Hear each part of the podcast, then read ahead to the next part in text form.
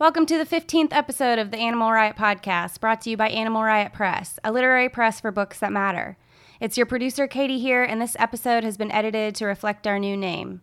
If you're new to the Animal Riot community, welcome, and you can find out more about us at animalriotpress.com. Now, on to the episode with your host, Brian Birnbaum, and today's guest, Britt Canty.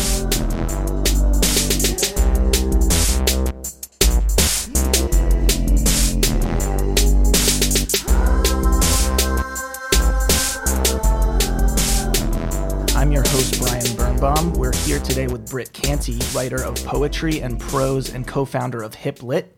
Britt's work has been published widely, and most recently, she placed a piece with the Rumpus's Voices on Addiction column, which I read upon publication and then heard again a few days later. And it's uh, just really an incredible piece, and we'll get um, an excerpt or maybe the whole thing on that, you know, later in this episode. I guess we'll we'll play it by ear. We'll decide when the time comes. And today's brand of fuckery is brought to you by drinking wine and not feeling guilty about it despite our forthcoming discussion on alcoholism.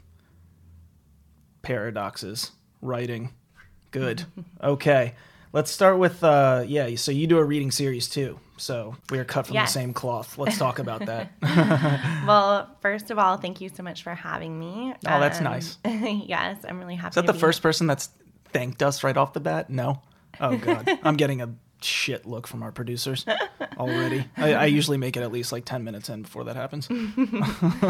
Yeah, it's great to be here. So, yes, I co founded a literary event series called Hip Lit with two of my colleagues and former classmates from the New School, which is where we met. We met in the MFA creative writing program there, and we were attending a lot of readings together and we just started to come up with ideas for how we might run our own and kind of wanted to do something that would be a little bit different have a little bit more of a lively atmosphere kind of have a party following it That Uh, is, yeah, that's exactly how uh, Katie kind of describes what what we're going for when we were thinking about a launch party for the press. We were just like, should we have people read? Like, yeah, a little bit, but let's just have a party.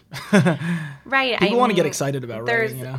it's the readings are obviously the heart of it and are Mm-hmm. so important but what we found is that so often people would just kind of disband after the readings and there was all of this missed these missed connections or missed opportunity Mm-hmm. for people to actually connect and have a conversation which could you know lead to various relationships but also collaborations and so we really wanted to try to create something that fostered that kind of community and connection beyond you know surrounding the readings but you know really think about how we could make sure that people found a way to connect either before the reading or after and so we we have we often have themes that we we use to tie the events together and to make them a little bit maybe more accessible What was your favorite um, one? That's a tough question, and we and we've been running for seven years now. This month actually marks our seven year anniversary. Ooh, wow.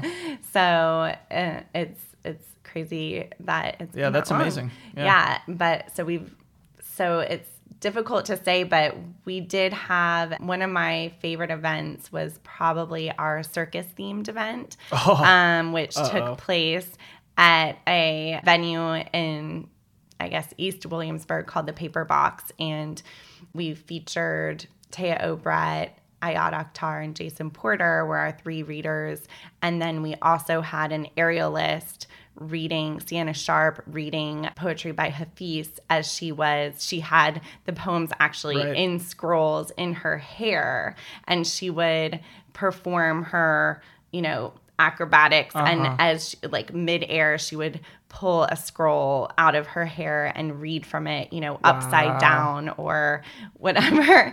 And so she you know was one of our acts in addition to the the readings. And then we also had you know a band the like a um, a band that followed that played music. So it kind of turned into a dance party. And then we had these literary side shows as well. So we had different booths set up that featured various like literary magazines, but they would have something going on, like a game or whatever. Oh, there was a tattoo, a fake tattoo This booth. oh my god, this sounds uh. exactly this sounds like my bar mitzvah. like straight up. This is incredible. so we used to have those kind of blowout themed events on a quarterly basis Uh-huh. and it, it started to feel like we were planning a wedding every time Yeah. because there were just so many moving parts so much that went into it and as gratifying as it was it was just it was very very time consuming so we kind of ended up having to scale back a bit Was it was it just uh so was it four times a year or were those the four bigger times events? a year. Okay, yeah. It. Sometimes we would collaborate or maybe do, you know, on other events in between or do like a smaller kind of salon style event in Uh-huh, between. But, you know, our main focus was on those four extravaganzas a year. Yeah. And and then yeah, and kind of we like to have our events in sort of like unlikely venues. For a couple of years, we are having our events at Be Electric Studios, which is a photo video production studio in Bushwick. I was gonna ask if this was a moving uh, event, like you know, because we It got we have DTUT. It sounds like you guys pick a new location. I think that's one of the things that makes Hiplit really unique is that we don't really, you know, we might have a home base for a couple of years, but then we're we're sort of everywhere. Um, and then we we just had our our most recent event on Friday at the Coffee House Club in Manhattan, and then we are planning for our third year in a row to have a summer series at Nowadays, which is kind of on the Bushwick Ridgewood border, and they just have this big sprawling outdoor space that's kind of a the perfect summertime oasis. So the the idea uh, behind that is that we're, we're we have backyard readings. And so it's just very chill but you're just kind of enjoying summertime and chilling out listening to readings. So that will be happening again this summer. Yeah, that is awesome. We uh, we kind of have like an inside joke between us three where you've invited us to a couple events, like you know, especially these salons, and we're like, oh my god, we're so excited, and then we can't go.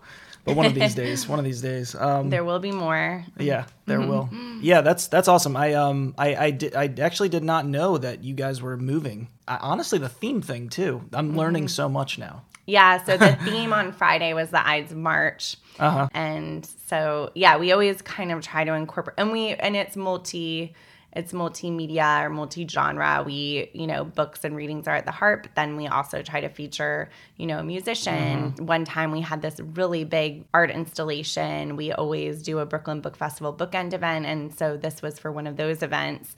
And this was one of one of the events that happened at Be Electric Studios, which was this cool thing about that space is since it was for production, it was kind of this blank canvas and they had a cyc and everything was all white walls. So almost like being in a gallery kind of warehouse space. And mm. so it was really great in that it was so versatile. And so we had this really cool art installation that it worked with light and glass and it was just really created this very memorable atmosphere that we just wouldn't have otherwise had.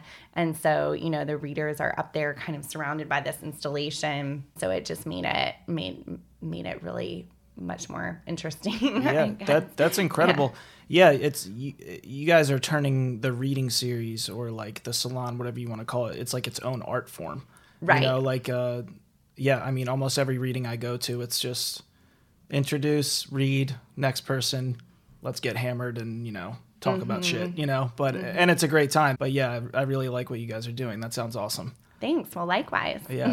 um so yeah, no and we had the pleasure of attending an event at the church Oh, right. which yes. I don't know if that was a special event or that was just a standard hip lit thing going on. But uh, basically, yeah, you can talk about more where it was and everything. But I felt as as, as a nice young Jewish boy, uh, being in a church for like maybe the second time in my life, it was quite a quite a blasphemous, a joyously blasphemous experience. yeah, we um that was our third year in a row doing we love to partner, we love to collaborate with other series and other artists and so that was a collaboration with Nancy Hightower who runs a series out of St. Peter's Episcopal Church called St. Peter's Presents.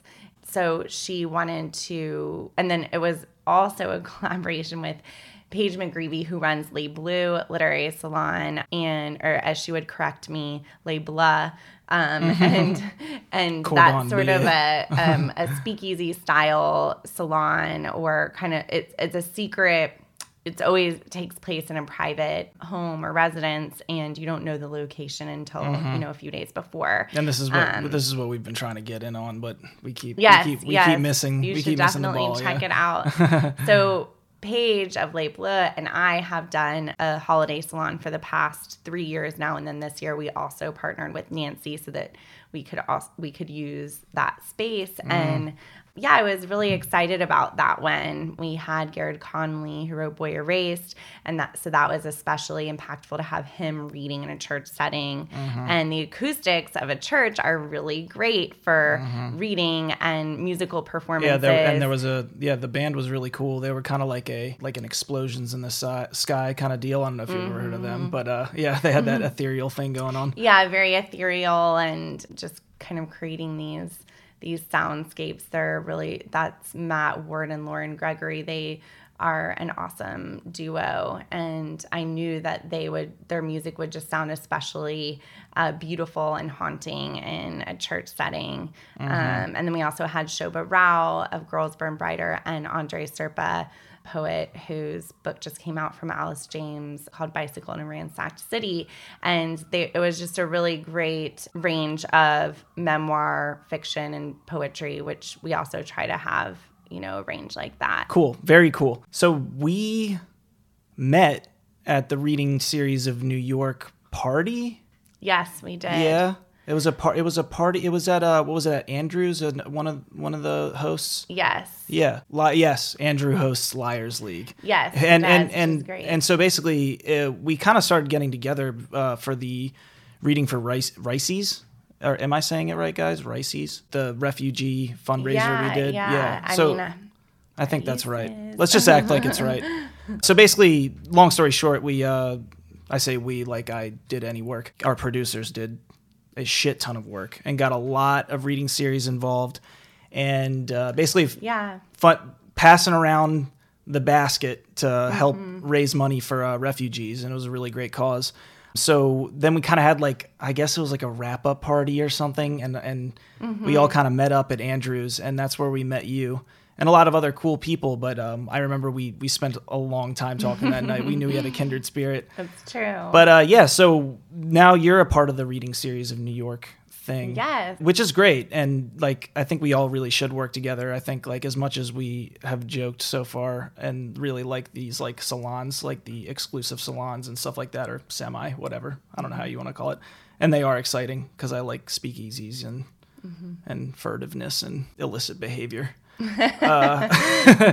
going. Keep going. Yeah, yeah. I do think it's really cool that everyone's working together, especially because it just gets more people involved. And like I do think Yes. as as cool as like, you know, like a little secret thing is like like the exclusivity game is kind of a little bit on its way out, I think, for the most part. I don't know. Like I'm kind of generalizing.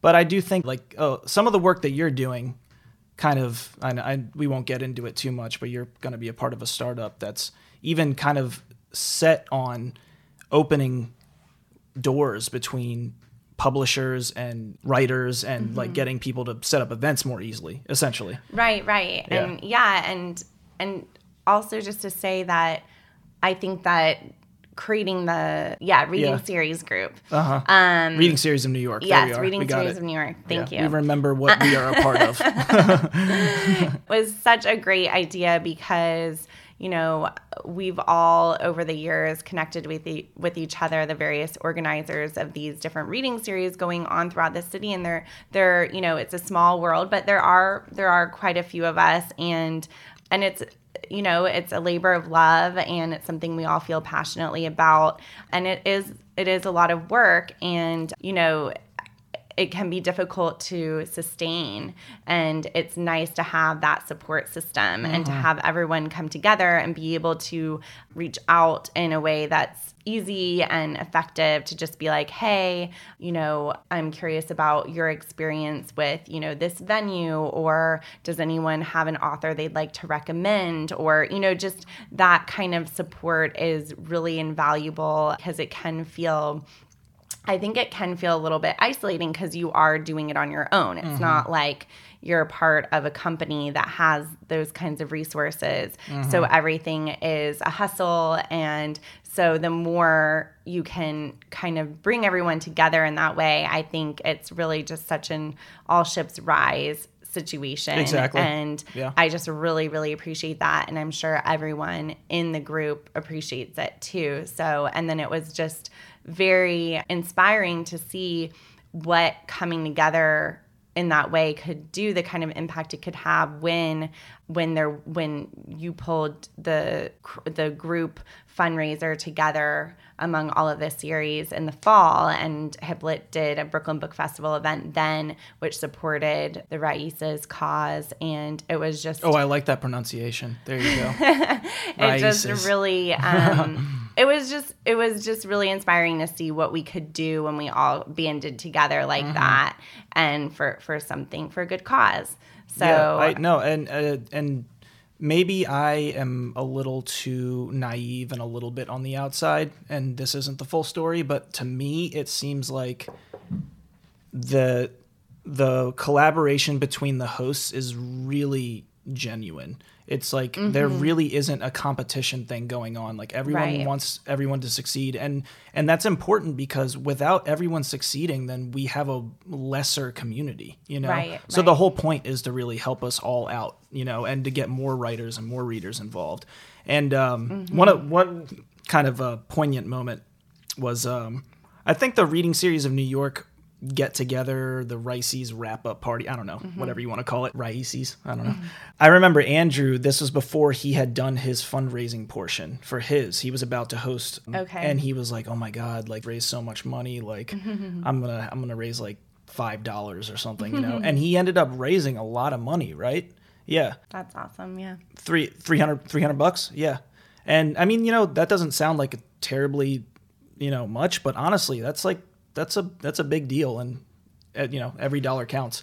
And like n and everyone and you know it's one of those things where clearly andrew was like a little insecure about like what great work that katie had done and all that stuff. But like you know it genuinely is a synergistic situation where it's like everyone's trying to help each other out. It doesn't matter how much you're doing or what you're doing just to like try and Definitely. And I, I know that I was really excited to go to that wrap up party because I felt like we had all really worked together, but we hadn't really met each other yet. Right, I yeah. hadn't met a lot of these people in person yet, even though I'd heard of their series Yep. or, you know, and always meant to go to that series or that one. And so to actually put faces to names or put faces to series and, Mm-hmm. you know, hang out in person mm-hmm. like that and just exchange ideas in person too about you know our experiences with running these series kind of like the challenges and also the rewards of it was really meaningful and fun. And i was very excited to meet you both and you know had been corresponding with katie. And so it was just and seeing how what an amazing job she was doing with organizing this effort.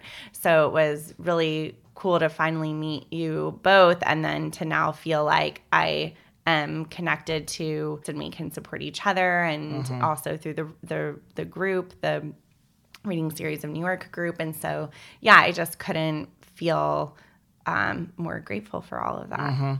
Yeah, and I, I I like what you said about the faces and names thing because it sounds really cliche, but it's not, especially in the writing world because something else happens when you actually meet someone. You know, it's like mm-hmm. the, really I can't tell you how many times I've met someone in person and been like, "How do I know you?" It's like, "Oh, no shit, the internet," mm-hmm. and that's it. It's like, and then I go, "Oh yeah, like this, like there's like the writing community has an ability to be very strong online, but like that's why an, an, that that's another reason why these reading series are so important is because they actually get people in a room together, Right. Buying each other's books, you know, whatever, like just talking. It's like, I mean. I just can't tell you how many people I've heard read al- heard read aloud, and then I was like, "Oh shit, that was really good." Mm-hmm. Like I would have never been exposed to you, but even reading that excerpt by myself, like you know, might have not resonated with me like that. I don't mm-hmm. know. Yeah, there's something really special about, you know, that in person experience. And I think that, you know, that face to face kind of exchange and just like, what was? I lost my train of thought. Sorry. um, oh, I just feel like in a world where you know we're inundated with everything's online, you know, whether it's just emailing or social media or whatever, that it's just that much more important and and memorable when you meet someone face to face and have that kind of exchange versus just you know online, online, online, and so it can just be really refreshing, but also more meaningful and long lasting, you know, to kind of have that experience. And I think that's really a huge a huge impetus behind like what we're all doing here in creating these communities that are real, you know, in real life communities. Um and so yeah, I yeah, and so you know, for people in other cities, do it. yeah. that's what we're it. trying to work on too. But uh, but yeah, so that's enough optimism. I'm feeling yeah, I'm feeling not myself. So let's change. We can get dark. Yeah, let's change the subject. so I I had uh, mentioned your piece that got published in the Rumpus, which I've been obsessed with ever since. And yeah, I don't know. We'll we'll read a we'll read a little bit from it in a bit. But yeah, I just wanted to talk about it and I guess give a little introduction about like where it came from. You said we were talking a little bit before we got on the air about how you had written so many different things and tried all these different projects that it seemed like all of these kind of not failed attempts, but like maybe false starts or abortive projects. I don't know what you call them. You know, you know. I don't think there's any sort of like real failure in writing because, and this is like a great example. It's because at some point you said you just sat down and all this just poured out. You know. Um, so yeah. So where, I guess yeah. Where where were you when this began? So or yeah, and give some background about what it's about and stuff. I guess too. Sure. Just because. so the the it's Yeah. a it's a personal essay and it's called One More Conversation and it's about my relationship with my father who struggled with alcoholism and mental illness and ultimately died from it and he passed away a little over 6 years ago. And I've been I mean a lot of my writing has been driven by experiences I've had growing up with this, but also ever since he he passed, I have been trying to, you know, grapple with what all of it meant and distill it on the page and and you know have it have it mean something. Mm-hmm, um mm-hmm. and so but it's you know it's obviously it's a lot to process. And sometimes as i as i was mentioning earlier you know it just takes time you know can just take time and mm-hmm. and having it brew for a while. And you know so i was taking i've been taking stabs at this essay for a long time and just would hit a wall not really know how to mainly not really know how to finish it you know and or what i was trying to say like ultimately try to say and so finally it just kind of clicked in sort of an aha moment where I sat down over the summer and it just sort of poured out of me almost completely whole. And that's a rare moment for a writer, as you know. Yeah. Um, but I think that that was the product of having thought about it for so long and attempted to write this thing for so long that mm-hmm. finally just through enough thinking, attempting life experiences, I was able to have it come out. Yeah, there's a, there's a weird paradox there about getting distance from it, and yet, mm-hmm. and in this other way, processing it to the to a place where you can get closer to it without mm-hmm. it getting distorted, I guess, or getting like shocked by it, like you know, mm-hmm. like electrocuted. Yeah, and and another thing that the you're you're kind of the origin story for this piece. It's funny because I had a very similar aha with a personal essay that I wrote mm. about going to psychoanalysis and you know being a child of deaf adults and stuff. Mm-hmm. And I, I wonder if there's something about like personal narratives. It's like you are so close to it that like you just finally like maybe break down this wall and it's like all right, I got it. But I also remember it was because I had also had an argument with my friend who was calling me a shitty writer. and I was like, fuck this guy. You're like, well, you're a shitty friend. Yeah, and uh, and so basically, yeah, like that night, I think I was like kind of stoned too. I was like, "Fuck this! I'm writing this." I don't know, but yeah, should we should we do should we do like an earlier reading and then talk about it? I think that's an interesting idea. Sure. Yeah, I mean that would that would allow us to talk about it more, you know, f- more freely. Okay, so I'm gonna I'm going to read from the essay. Again, this is this is you can find this online at the Rumpus, and it's also worth looking at online because Dolan Morgan, who's a brilliant writer and illustrator, created some really beautiful original artwork for this piece. Yeah, so, he's he's great. I, Yeah. I, uh, Katie actually just uh, asked him for a blurb for my novel. oh, awesome. I, I really liked his book, which was like actually speaking of books that are like short stories slash nonfiction. That's one of them. Mm-hmm. I, I like that's hilarious. anyway, but Dolan's great. Yeah, everyone should check him out. He has a story about a he has a story about like a woman getting like fucked by a giant or something. Yeah, that's like what it's about. We can cut. We can. I we believe can cut it. we can cut it if I'm wrong, I but like, yeah, it's hilarious. It's mm-hmm. incredible. He, he read it out loud. I was like, this is like the greatest thing yeah, ever heard in my he's life. he's an excellent reader Yeah, as yeah. well. Mm-hmm. Anyway, that's enough. That's enough on that. This is your story. So, one more conversation. My father died alone at dawn on a Sunday in December. He was 57 and had been living with his parents in his childhood home in Tucson, Arizona. His father went to wake him for breakfast and found him on the floor, gone. That Friday night before, my father had sent me a slew of texts. To someone else, these messages would have been alarming. Someone else would have sought help, notified all of the right people. Someone else would have put down her martini, excused herself from her friends, and walked out of that bar in Brooklyn. But I wasn't someone else. I was his eldest child, now 27 years old, who had long become accustomed to the threats he made on his life. Without breaking conversation with my friends, I skimmed my father's pleading messages. He said I was the only one who would still speak to him. He went on about how everyone wanted him dead, so he would give them what they wanted. I put my phone back in my purse. I thought, he must be drinking again, and he knows my rule. I won't talk to him when he's drunk. I remember feeling proud of myself for creating and sticking to these boundaries, for finally figuring out a way to have a relationship with my father while still protecting myself. When I received the news on Monday morning, I was at work, an industrial open office space in Manhattan with all of the trappings of a startup media company, so there was nowhere to hide when I opened an email from my father's sister. I expected her message to be about the holidays, since there had been talk of my father and my grandparents making the trip from Tucson to my aunt's house in upstate New York. Instead, Paul has died. I'm in shock. Do you already know? I stared at the keyboard, searching for an answer. No, I hadn't known. But I had imagined receiving this news so many times in anticipation that it seemed as though I'd known for decades. He had prepared us well.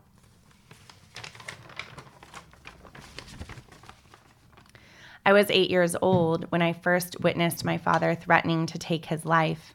It was nighttime. I was hiding under my bunk bed with my younger brother and sister. The bedroom door was cracked, and we could see my father pacing the hallway outside the room. He held a gun to his head as he walked back and forth, raving about how he wanted to kill us and then himself. I was terrified that he might push the door open and find us huddled beneath the bed. I tried not to breathe, not to make a single sound that could give us away. My mother called the police, and we were rushed to the neighbor's house while he was arrested. Many more arrests, along with hospitalizations and other interventions, followed. We moved from Texas to Virginia to New Jersey to South Carolina in a fit of fresh starts, each of which spiraled out of control, delivering us back into the same old chaos.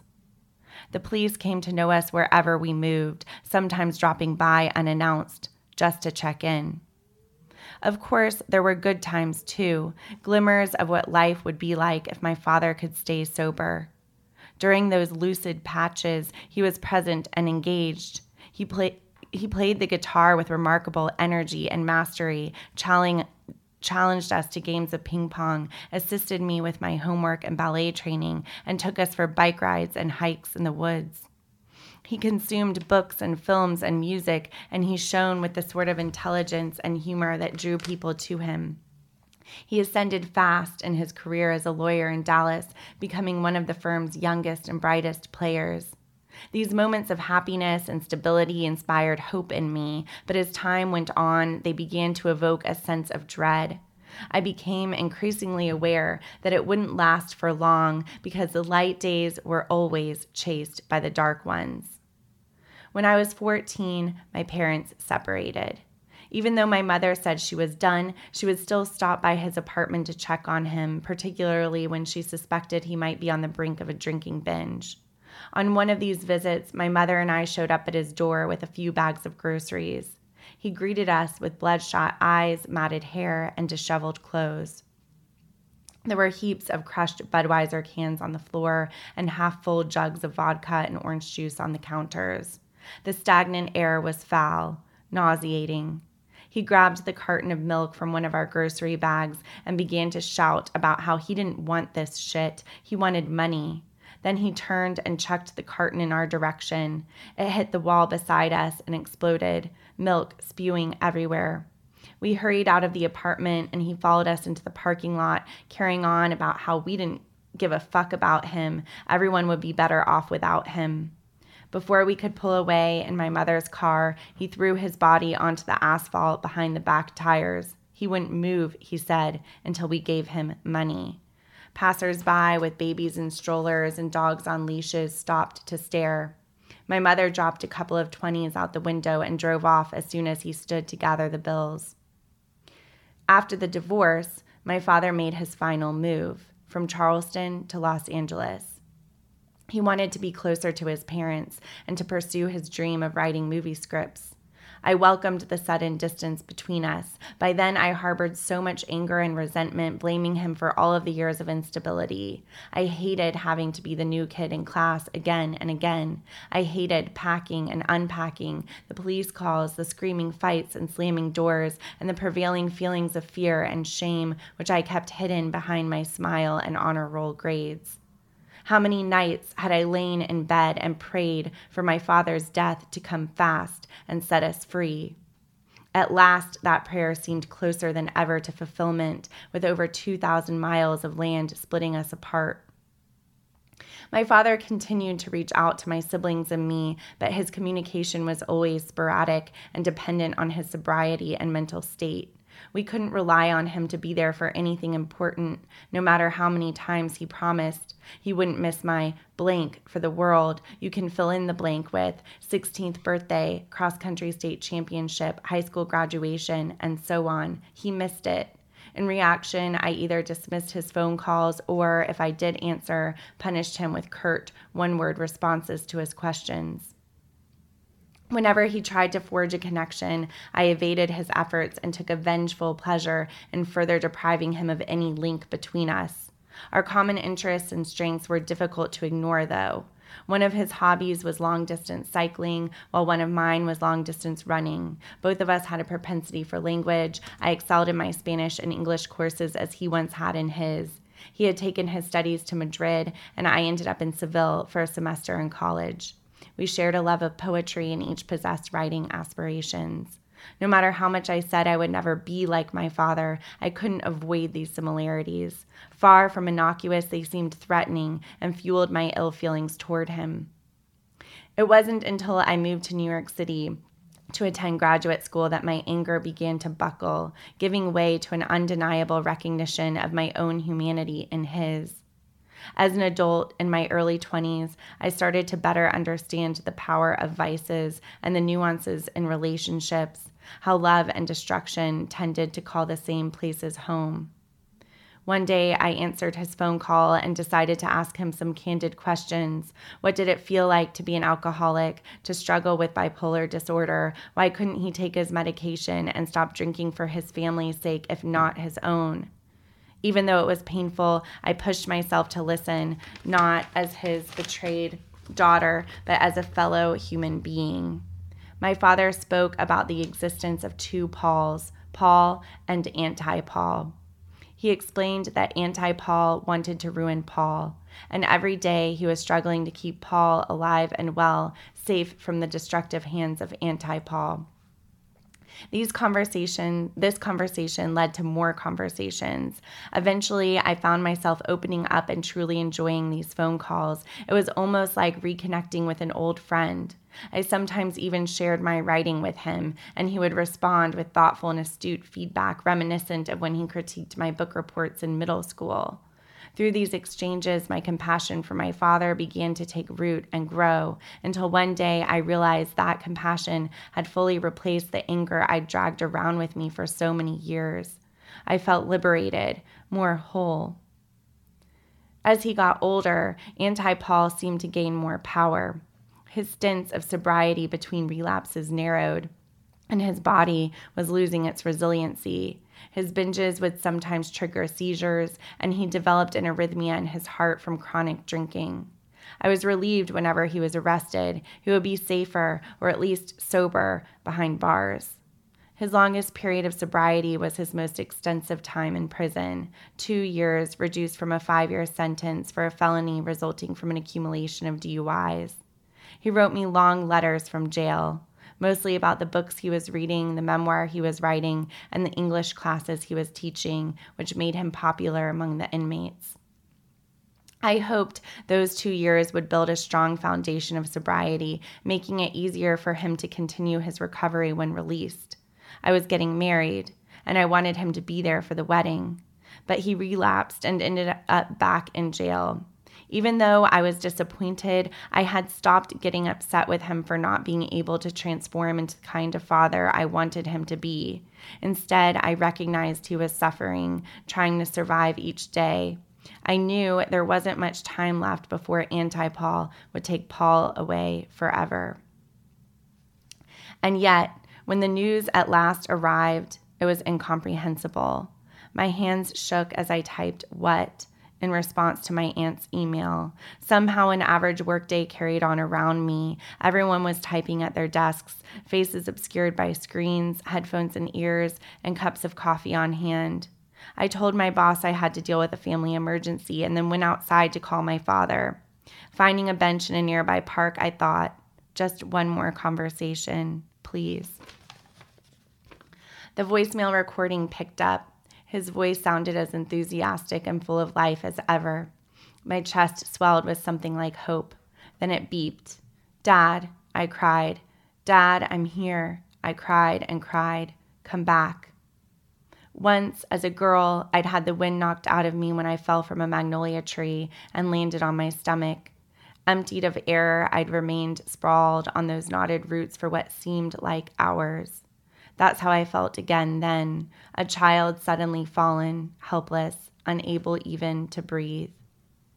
He was drinking when he sent those desperate texts on that Friday night before, and he'd continued drinking until his heart gave out. The answer to my aunt's question was that I did already know. I knew in the way that everyone who knew him knew. We all knew he was sick. Sitting on that bench, I wondered something I've since wondered again and again. If I had responded to his messages that night, could I have somehow saved him? No, I never held the cure. No one did. Even if he'd survived then, there would have been a next time and a next. This email had been bound to come one day. A couple of years earlier, I had a vivid dream about my father. I still remember. There were two of him, one good and one bad. I was running through the woods trying to escape from the bad father who ran after me with a gun. It was dark except for the pale light of a crescent moon. The bad father started shooting at me. Bullets splintered the air in loud cracks echoing all around. As his footsteps advanced, the good father swept me into his arms and shot the bad one dead. Only in the woods of my subconscious could Paul conquer anti Paul. And it was in that same unawake place where I'd held onto the possibility of Paul's triumph and the redemption of our relationship as a daughter who still wanted her father to rescue her from the bad guy, even if the bad guy was him. This latent longing didn't fully come into my awareness until he was gone, and it surprised and devastated me. His death made any further possibilities for Paul, for us, impossible. That was it. There wouldn't be another opportunity for the connection and understanding I'd sought as an adult and to some extent achieved. Our newfound kinship was a fledgling drowned before it could take to the skies, the death of what never really was. Perhaps its wings were too bruised to ever soar anyway, but in spite of everything I knew, I had believed. Thank you for listening. awesome. That's the that's kind of like the that's the second time I've heard it, and I've already read it once too. So. Well, thank it, you so much oh, for oh, being so oh supportive. No. Oh no. Our princess is barking. Something I totally forgot to mention, so I'm glad you read that, is uh I don't know if you saw, but I don't know if I invited you to my stupid Facebook writers page. I think I'm on it. yeah. On it. yeah. Yeah. Okay. So um I, I posted your your piece on there. Oh, thank you so much. Yeah, and someone I'll just leave them unnamed. They okay. They responded and said I really relate to the Paul anti-Paul thing, mm. and not because they've struggled with addiction, but because they uh, they had a serious brain injury of some sort. Oh, I haven't wow. I haven't heard about it much. Mm-hmm. And they said that like, you know, the doctor said that they probably wouldn't recover, blah blah blah, but like, you know, going back and forth. Coincidentally, they also are they have a startup. I think it's a nonprofit, but basically it's like how to easily more easily get a I think Narcan.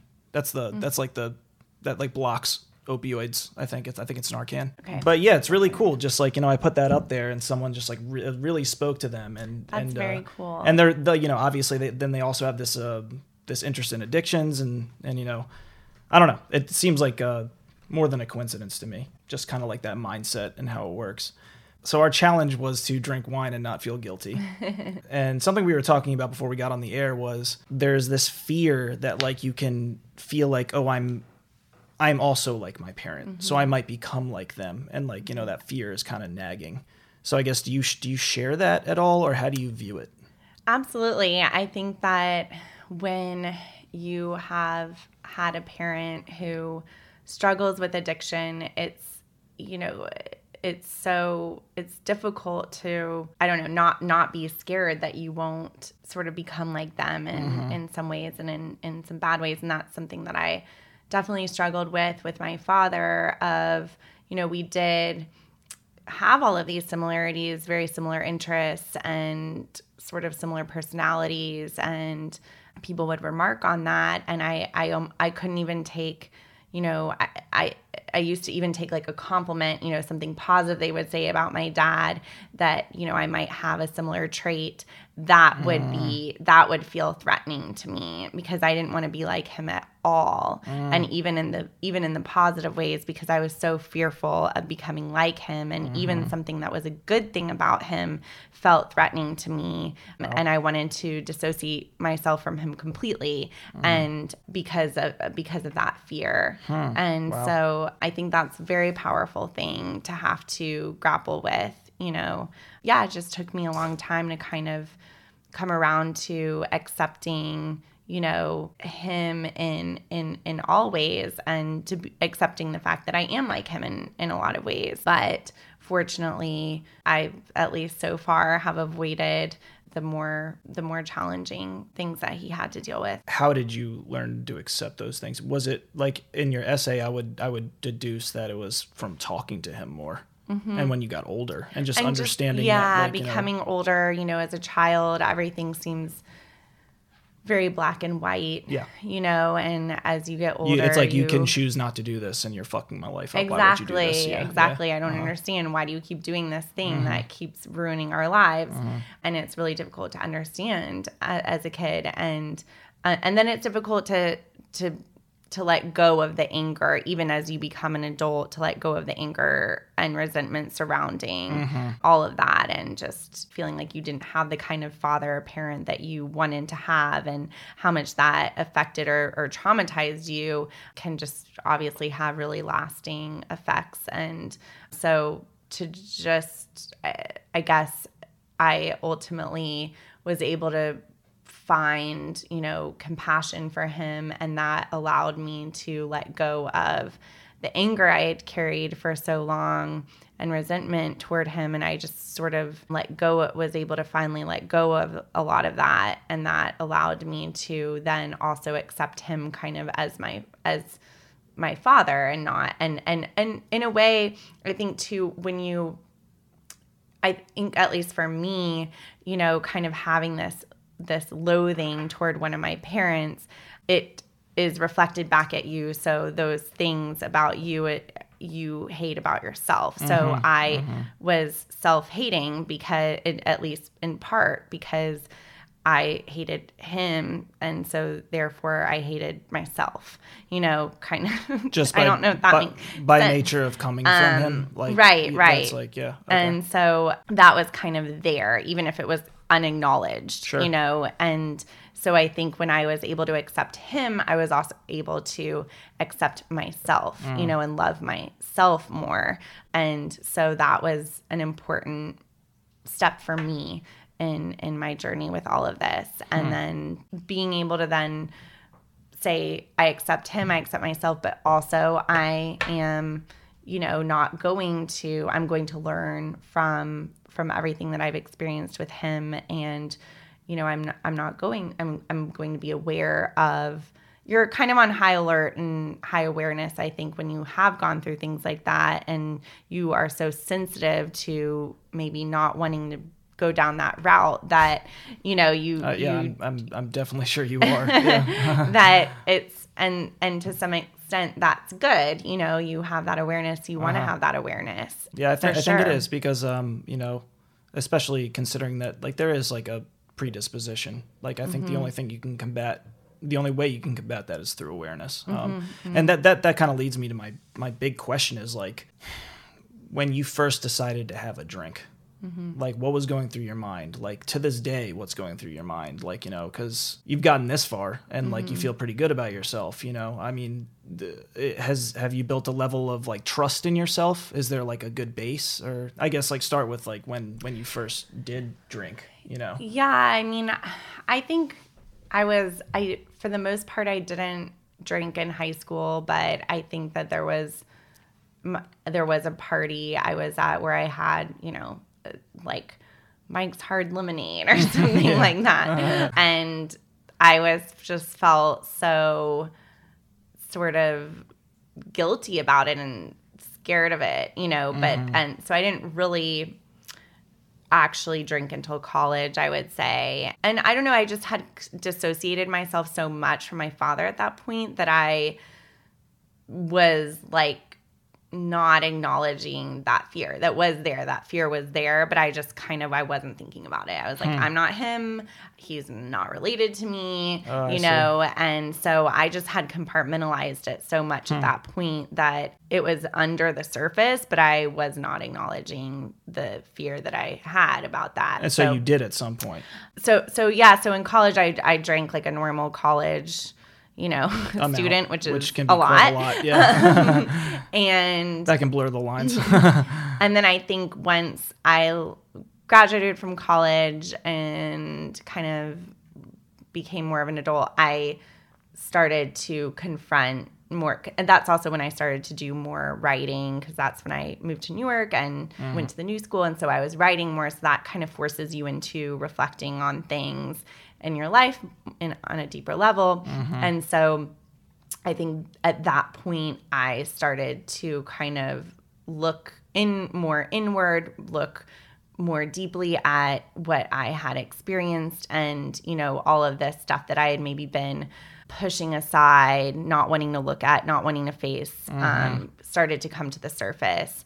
And do you think it was a choice or do you think it a little a bit of both or like where the obviously writing is i guess i i should add some context to that question because what, what's what piques my interest about that is just today I, I was working on an interview like you know some questions that i was asked. And like one of the questions was what what do what do your characters teach you that like like test you for or like whatever? And like the first thing that came to me was like uh, on like self honesty and awareness really you know, because mm-hmm. when I first started writing, it was like, oh, I, I I'm very aware now that when I first started writing, a lot of it was to flex my intellectual and like you know, whatever, like bullshit, you know.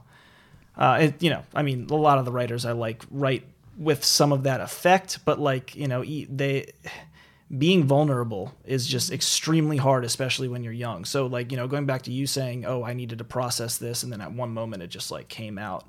Mm-hmm. You know, I guess, yeah, I don't know. But Did you see it as a perfect like time in your life, or like what?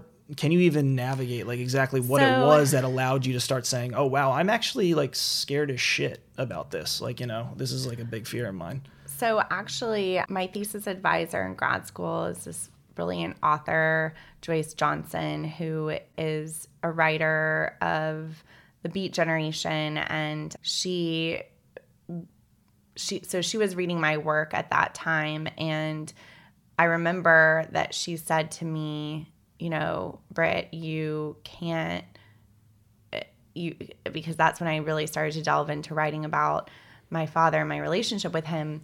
And I remember her saying, You're just painting him as a monster and you mm-hmm. can't you basically like that's not good writing. Like you mm-hmm. need to It's just not honest, have right? more nuance. But that's how I felt at the time. You know, at the mm-hmm. time I was still so angry and I did think of him as this monster. And it was true to you, And right? yeah, so I mean that Uh-huh. was my what I was feeling at the time. Yeah. But she kind of was basically saying to me like, you need to. It obviously it's great to write down thing to always be kind of like writing things down, Mm-hmm. but in terms of you know, actually trying to publish something at that point in time, she just felt like I had not processed that, you know, relationship and those experiences enough to be able to write about it in a way that is like nuance, you know, that has a kind of nuance that you that you want from from personal writing like that and I was too it was too one-sided. You know, I was kind of I was too upset. it's I was almost like ex- angry. it's almost extremist. Like you know, it's kind of like a Yeah. little microcosm of like, like I'm like I just hate this person. you know? right and and did when that- and when the writing is coming from kind of like i think her point was just like when it's coming from this sort of hateful place Mm-hmm. you know it's just it's you know it's just not going to have the kind of nuance as like okay you went through that and then you know not that you necessarily have to come to, to this like perfect place of compassion but just kind of like objectivity at least. something yeah. a little bit Yeah. beyond that or just not just this pure like anger Mm-hmm. you know so i think that i didn't really understand at the time what she meant because i couldn't i couldn't understand that at the time and then and then it was interesting because she also had me hired me to be her research assistant to this biography of Jack Kerouac that she wrote called The Voice is All. So we would spend all this time going through the Kerouac archives at the Berg mm-hmm. in the New York Public Library. And, you know, Kerouac was this really prolific writer. And so there are all of these just, you know, notebooks and drafts of manuscripts in the archives. And going through those was so interesting and I really going into it didn't know that much about Kerouac and then I was suddenly like in his head, you know, reading his journals that are very personal and I started to get kind of attached to this person mm-hmm. and started to feel invested in him and, and his life even though, you know, obviously he's not alive, but like at the time I felt like I was really invested in what was going on, what's going to happen and how is he dealing with this. And then I I remember, uh, you know, probably a year into this research project, Joyce asked me to go see this this documentary about Kerouac, and I hadn't seen Kerouac kind of come to life on the screen before, you know, with just his physical, you know, self and speaking and that sort of thing. So mm-hmm. I suddenly went from just reading, like being in his mind in the journals, reading his journals, to seeing him on the screen. And it was this like really powerful thing because I had felt so kind of invested in this person. Mm-hmm. And I just, it wasn't meant to be like a sad documentary, but I just started like, I was sobbing the whole hmm. time. And it was just extremely powerful.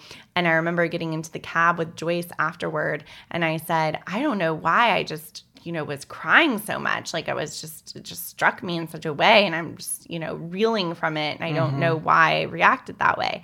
And she said, because she said something like because he reminds you of your father mm-hmm. like she knew what was going on you know before i kind of did because she's an old, wise, and amazing woman and writer, but she saw from my own writing, from, you know, what I was experiencing with reading these archives that, like, because a lot of what he wrote about had to do with, like, alcohol and addiction and you know and there were all of these parallels and even just kind of his like personality had this had a lot of similarities to my just, father and just the fact of be, it was like the reverse of your father in a way. It's like you're getting right inside his mind with all Mm-hmm. this stuff. And then you see him and it's like uh yeah my dad has a body too and then like inside that body is this mo- like whole world exactly you it really Yeah. humanized it really humanized him and It's like what reverse engineering happened it, you know? was that what i realized is i was like oh my gosh i had developed like an understanding and compassion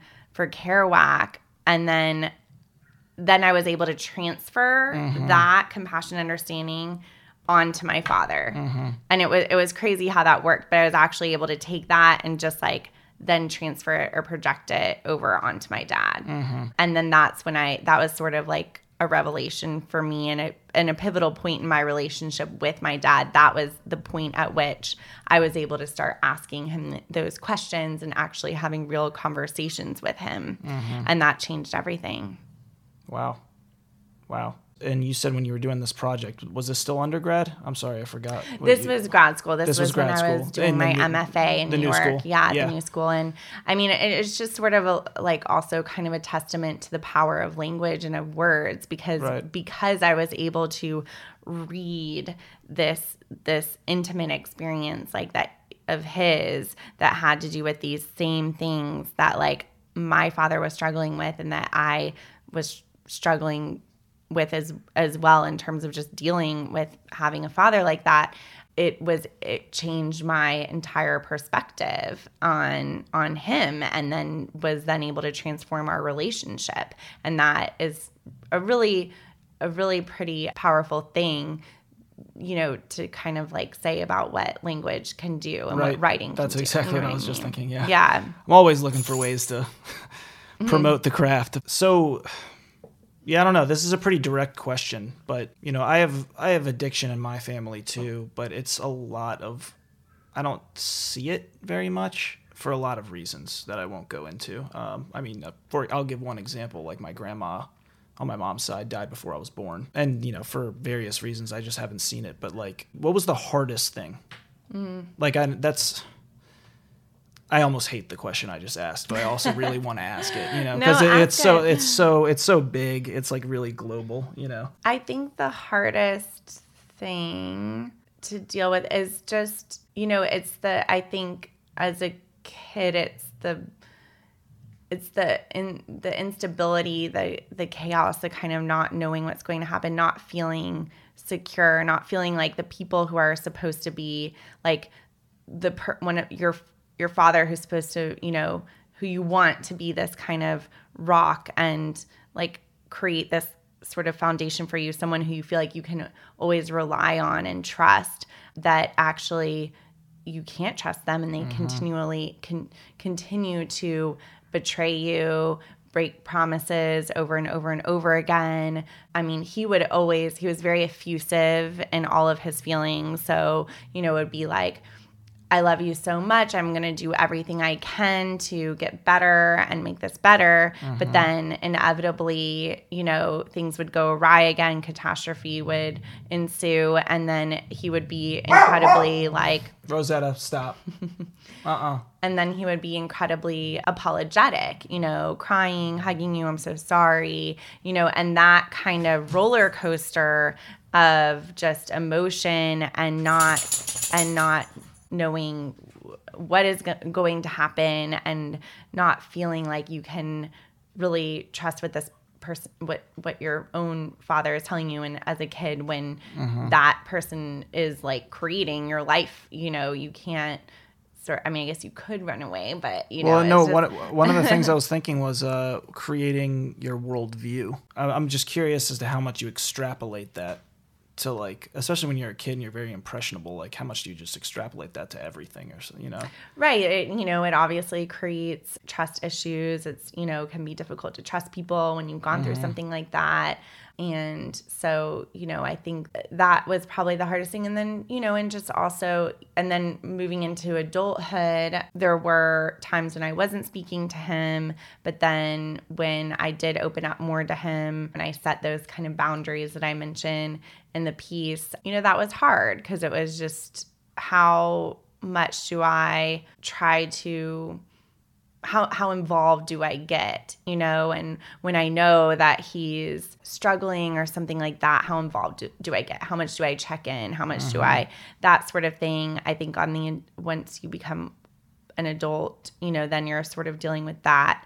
And, you know, he would call me in the middle of the night and tell me that he was about to slit his wrists, you know, and that was mm-hmm. just kind of and that's why in the piece I'm like, oh, here here are like more messages from dad, you know, talking threatening all kinds of things and you start to become a little bit numb to it or a little bit like okay can't really take that seriously mm-hmm. or you know but then when it actually happens then you know of course you're like oh my gosh i should have done something and you feel mm-hmm. all kinds of guilt. But it so it's you know c- trying to navigate how much do you get involved? How much do you help? How much do you stand back? Like what those boundaries are trying to figure them out and and accept them. And it's never going to feel you know it's never going to be ideal as long as that person is you know struggling with those things. So it's yeah it's, it's hard yeah. that's a lot are you pretty ambivalent about right because you know we were before we got on the air we were talking about how you had tried your hand at a few long form Mm. projects and like nothing had really stuck yet and Mm-hmm. and kind of how that brought you to this essay do you feel like ambivalent about writing something about whether it's fiction nonfiction what have you about this experience or addiction or alcoholism in general or are you kind of just do you feel confident that you know you don't want to or you do you know So I think, I don't know, when I, I was younger, maybe in high school or college, I read The Glass Castle and The Liars Club. And those were two memoirs that really, you know, I had at the time, I had never read anything like them. And Are they addiction memoirs? yeah. Okay, I'm so I'm very Um, surprised I haven't read those because I, I went through a phase where I was like obsessed with those when I was a kid too. Yeah, or you know, it's been it's been many years, but they're very they're yes, I highly recommend both of them. But Yeah. they kind of or just I don't know if specific well one of them definitely the Glass Castle involves mental illness and mm-hmm. I think addiction and then I think Liars Club is also there's addiction, but it's just kind of overall kind of dysfunctional home life mm-hmm. and the struggles with that and those both really um, affected me even maybe kind of i think inspired me to want to write more about my experiences and to even like I, I remember at the time thinking i'm going to write a memoir like this and then you know kind of realize how challenging that would actually be. But um but i think that's that has stayed with me and for a long time i did think i would write a full length memoir but i and so that's something I still think about. But then I started to get into writing fiction and have had a couple of short stories out. They're pretty autobiographical, so it's still I think I stick in the realm of nonfiction for the most part. Mm-hmm. But I but everything I write I feel like is so far has been pretty driven by these experiences from childhood. Maybe someday I will uh, have other material to explore, but yeah, I I I'm kind of I tend to my writing tends to obsess over that in different ways, whatever form it takes, whether it's poetry or short fiction or essay. So I don't know. I'm just kind of open to seeing where it all takes me. Mm-hmm. Yeah. No, I mean my very uh, personal, uninformed opinion, being outside of your head. I mean, it does sound like you might even need to write about that. You know, I don't know. It's it's a very important experience, I think, to share with the world. I think uh, too many people go through it, and not only that, a lot of people experience it themselves. Like you know, whether they're the addict or the you know the fa- the satellite member or whatnot. Yeah. I, I I think you I think you'd write something really really good.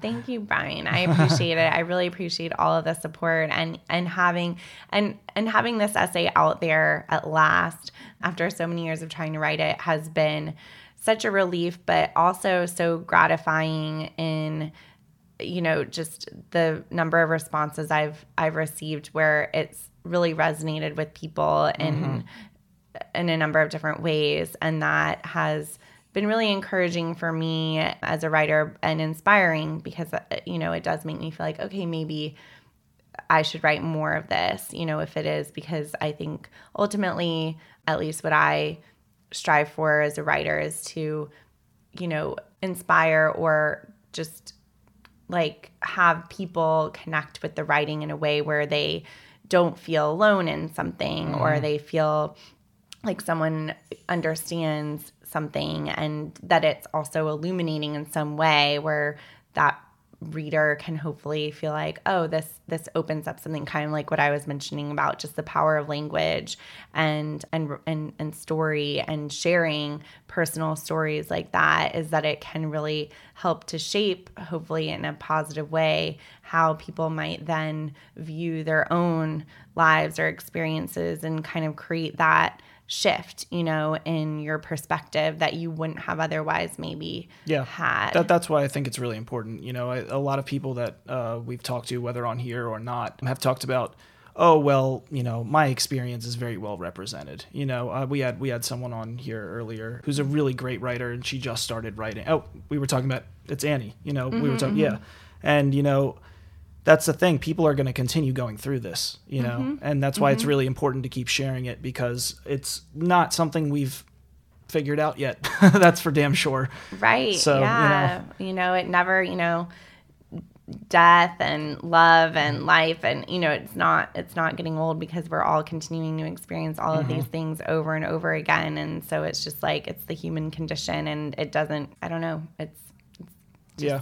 What we're And- all dealing with. So. and and everyone and everyone's perspective like really does shed light you know Mm-hmm. or else we wouldn't like keep you know i mean as soon as i read your essay i didn't even know about the rumpus's uh voices on addictions column and Mm-hmm. so as soon as i read yours i was like oh i read another one and i read another one i was like oh shit these these are good you know yeah, yeah. yeah Well, just to reiterate, ahead. the Voices on Addiction column, the editor of that is Kelly Thompson. And yeah, she does a really great job of curating pieces for that. So if you are interested in reading more pieces about that d- surround addiction, that is definitely Mm-hmm. the place to go. i even uh i even was thinking about trying to write one Yeah, go for it. we'll see we'll yeah. Thank you so much for having me on again. yeah It's been a no this is great Okay, that's it for today's episode. If you like what you heard, please subscribe and review on whichever platform you're listening. You can get in touch with us on Twitter at Animal Riot Press or Facebook and Instagram under the same name or through our website, animalriotpress.com. This has been the 15th episode of the Animal Riot Podcast with your host, Brian Birnbaum, and featuring Britt Canty. Transcripts for our deaf and hard of hearing animals are provided by Jonathan Kay, and we are produced by me, Katie Rainey. See you later, you filthy animals.